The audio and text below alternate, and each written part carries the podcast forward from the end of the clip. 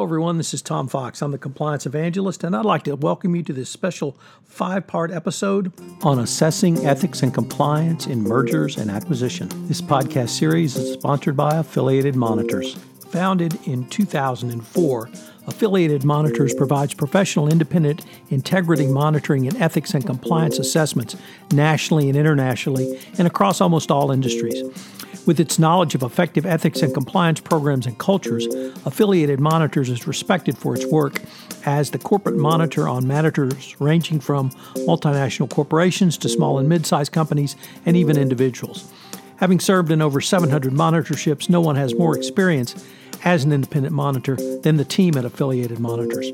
For more information on how an independent monitor can help improve your company's ethics and compliance programs, visit our podcast series sponsor, Affiliated Monitors, at www.affiliatedmonitors.com. In part one, we take a look at the whys, whats, and hows of an independent assessment in the M&A context. In part two, the impact M&A has on both the merged company and the parent. In part three, the need for an integration plan to be implemented. And in part four, oversight of merged companies, issues, and complications. Finally, in part five, we conclude with how mergers and acquisitions can benefit from an independent assessment. I know you will enjoy this five part series and you will get quite a lot out of it. In this fourth part, I am joined by Rod Grandon, Managing Director, Government Services at Affiliated Monitor, our podcast sponsor. We take a look at the oversight of merged companies, issues, and complications. I hope you enjoy it. Hello, everyone. This is Tom Fox. I'm back again for another episode. Today, I have with me Rod Rod Grandon. Rod is the managing director, government services at Affiliated Monitors, and we're going to take a look at oversight of merged companies, some of the issues and complications. So, Rod, uh, first of all, thank you for taking the time to visit with me today. That was my uh, my pleasure, and uh, look forward to it. So, Rod, I wanted to ask uh, what kinds of things would an independent third party monitor review to determine if a company has ad- adequately considered ethics and compliance during the really the, the whole continuum of the M&A process? Yeah, and, and it's critical. I'm going to just jump on this notion of continuum. Uh, merger and acquisition, there, there are really two, at least two distinct pieces of it. The, the first being the, uh, the planning and the negotiation and the due diligence that goes up to the point at which the transaction uh, is completed.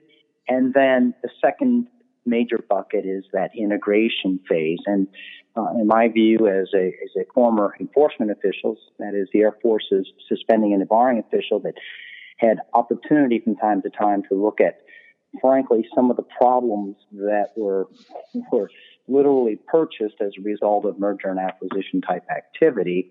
Um, you know, I, I, see that there's a distinct role in both the pre-phase and the uh, integration phases for uh, independent monitoring such as the work as uh, affiliate monitors performed. On the front end, that is the pre-transaction, and um, you know the the obvious notion is that an independent monitor can come in with without preconceived notions, without shackles as to any um, corporate expectations, and do that deep dive that is really necessary for the parties, if that information is shared, or at least one of the parties, to gain an understanding of what is being purchased or what is being what is the expectation in terms of the acquisition or the merged entity. What type of culture exists? And this is really where i think the independent monitor has this opportunity that that really doesn't exist if corporate officials are to attempt to try to do the same thing. Getting in working with the respective workforces to understand what are their cultures? Are these cultures compatible in terms of bringing together a, a system or a program to promote ethics and compliance? Um, this requires, in many cases, deep dives, um, particularly the use of focus groups, to get down to the workforce to get a true understanding of what some of the cultural elements are that are in play. And in many cases, just a, a critical piece. Sometimes can be complicated in, in a uh, in that pre-transaction phase where one maybe the parties are trying to keep the uh, the, the potential transaction from uh, popping out into the public space uh, due to concerns about valuation and so forth, or employee morale. But um, I think there are always ways for the parties to figure out how to get that independent set of eyes in there to take a look at the controls, understand, um, help the parties to understand their risk environment, and help them to understand the culture that's in play. Likewise, on the backside, in the integration phase, again, post transaction, the company, the, the acquiring entity, the successor entity, really needs to move out aggressively to ensure that uh, that it's bringing its pieces together, um, that it understands uh, both the uh, workforces or the workforces that is attempting to merge, and that it understands what needs to be changed and how to successfully bring about this change. And again, an independent monitor can be a critical asset in this process in terms of uh, coming in and getting, helping the management, the leadership to understand what it has acquired. Uh, at that point, there are no limitations on getting in and doing that deep dive with the workforce. The workforce already knows it's been merged or acquired. Uh, the public already knows, so no excuses for not getting in and getting a very good understanding of the controls, the culture, and how the workforce sees the ethics and compliance uh, structure of the of the company. Ron, I was particularly struck with a couple of observations you made about problems you have seen uh, from your career, or problem areas that generally fell into two categories uh, in the M&A context. Number one, unintended consequences of rapid growth, not taking the time to digest and integrate, leaving gaps and a lack of understanding of what was expected of the workforce. And pop goes the problem where completely unforeseen events pop up through complaints, lawsuits, and other discovery events. I, I wanted to, to use that as an introduction to ask what steps could a company take to ensure that those types of problems don't appear or even pop up? Yeah.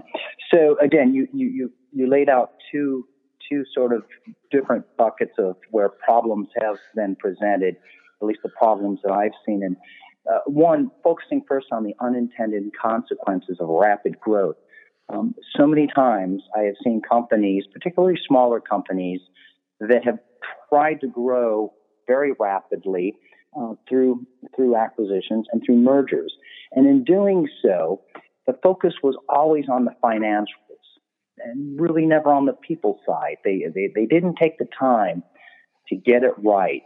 And uh, you know, again, spending time and taking time to both plan and to execute in a way that permits the, the, the successor entity to understand what it is getting in terms of ethics and compliance, uh, uh, cultural compatibility is absolutely critical for the success of the, uh, the acquiring entity, of the successor entity. Um, you know, without that um, what frequently happens are the workforce is is basically demoralized. They don't feel like they've been part of the process. Nobody's listening to them. They really don't understand the corporate direction. Uh, suddenly, they find many of the employees or members of the workforce find themselves in a much more permissive environment than they had before. Uh, maybe in the lack of appropriate leadership and guidance, the risk factors really tend to spin out of control very quickly if there's not a good plan and a good understanding of what is going on in that transaction.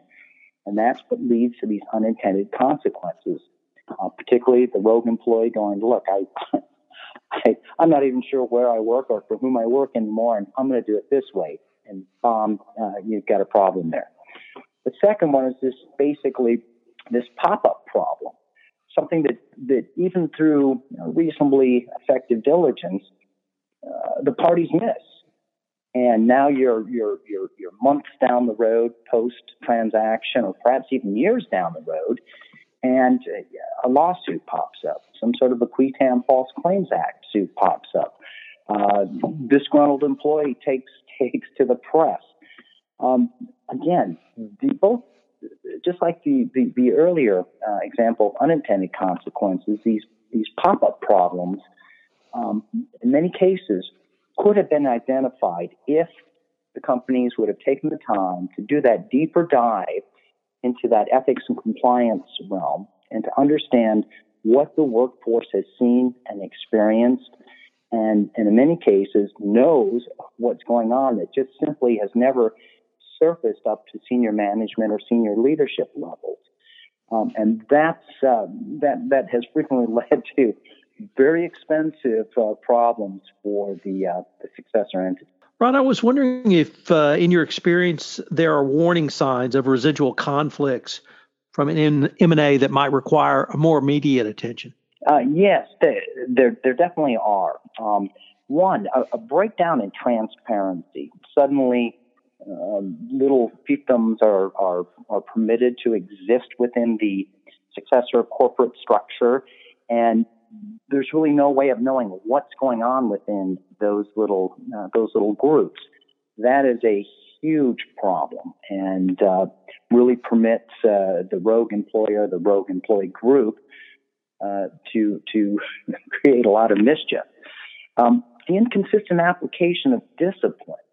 Uh, showing favoritism to certain people within the organization again creates a demoralized workforce workforce that suddenly, you know, may want to do things differently or do it their way, or it may be that these uh, these super performers who uh, are engaging in questionable conduct are, are are being excused. Either way, that is unacceptable and just creates a high risk environment within the corporate structure. Uh, management and leadership disengagement from the ethics and compliance uh, program or uh, objective that's a huge one. If the management and leadership is not engaged in promoting a good ethical and compliant culture and is rather 100% focused on revenue and finances, um, that's a huge problem um, uh, that, that, that needs to be addressed. There's no plan or process uh, for ongoing risk assessment. I mean, particularly in mergers and acquisitions, in many cases, the business model is being radically altered. Uh, business operations are being radically altered. The risk profile of the resulting entity has changed significantly, and company leadership needs to get on top of that immediately. So there needs to be a very aggressive risk assessment and risk monitoring throughout the organization. Uh, no plan or process in place to, uh, you know, to essentially integrate the cultures. Uh, if it's if it's rocky, choppy, it just creates uncertainty, morale problems, and and those in turn to fester and open opportunities for other problems within the corporate structure. Rod, Rod, unfortunately, we're near the end of our time, but I've been visiting today with Rod Grandon. Uh, we've been talking about the oversight of merged companies, and I hope you'll join me tomorrow where uh, we will consider how mergers and acquisitions can benefit from independent assessments. Rod, thank you for taking the time to visit with me today. Thanks, Tom.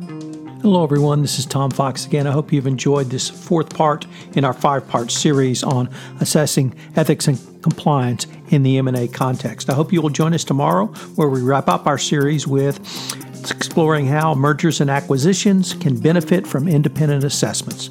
This five part series on assessing ethics and compliance in the M&A context has been a special presentation of the Compliance Podcast Network. This podcast is a part of the C Suite Radio Network. For more top business podcasts, visit c-suiteradio.com.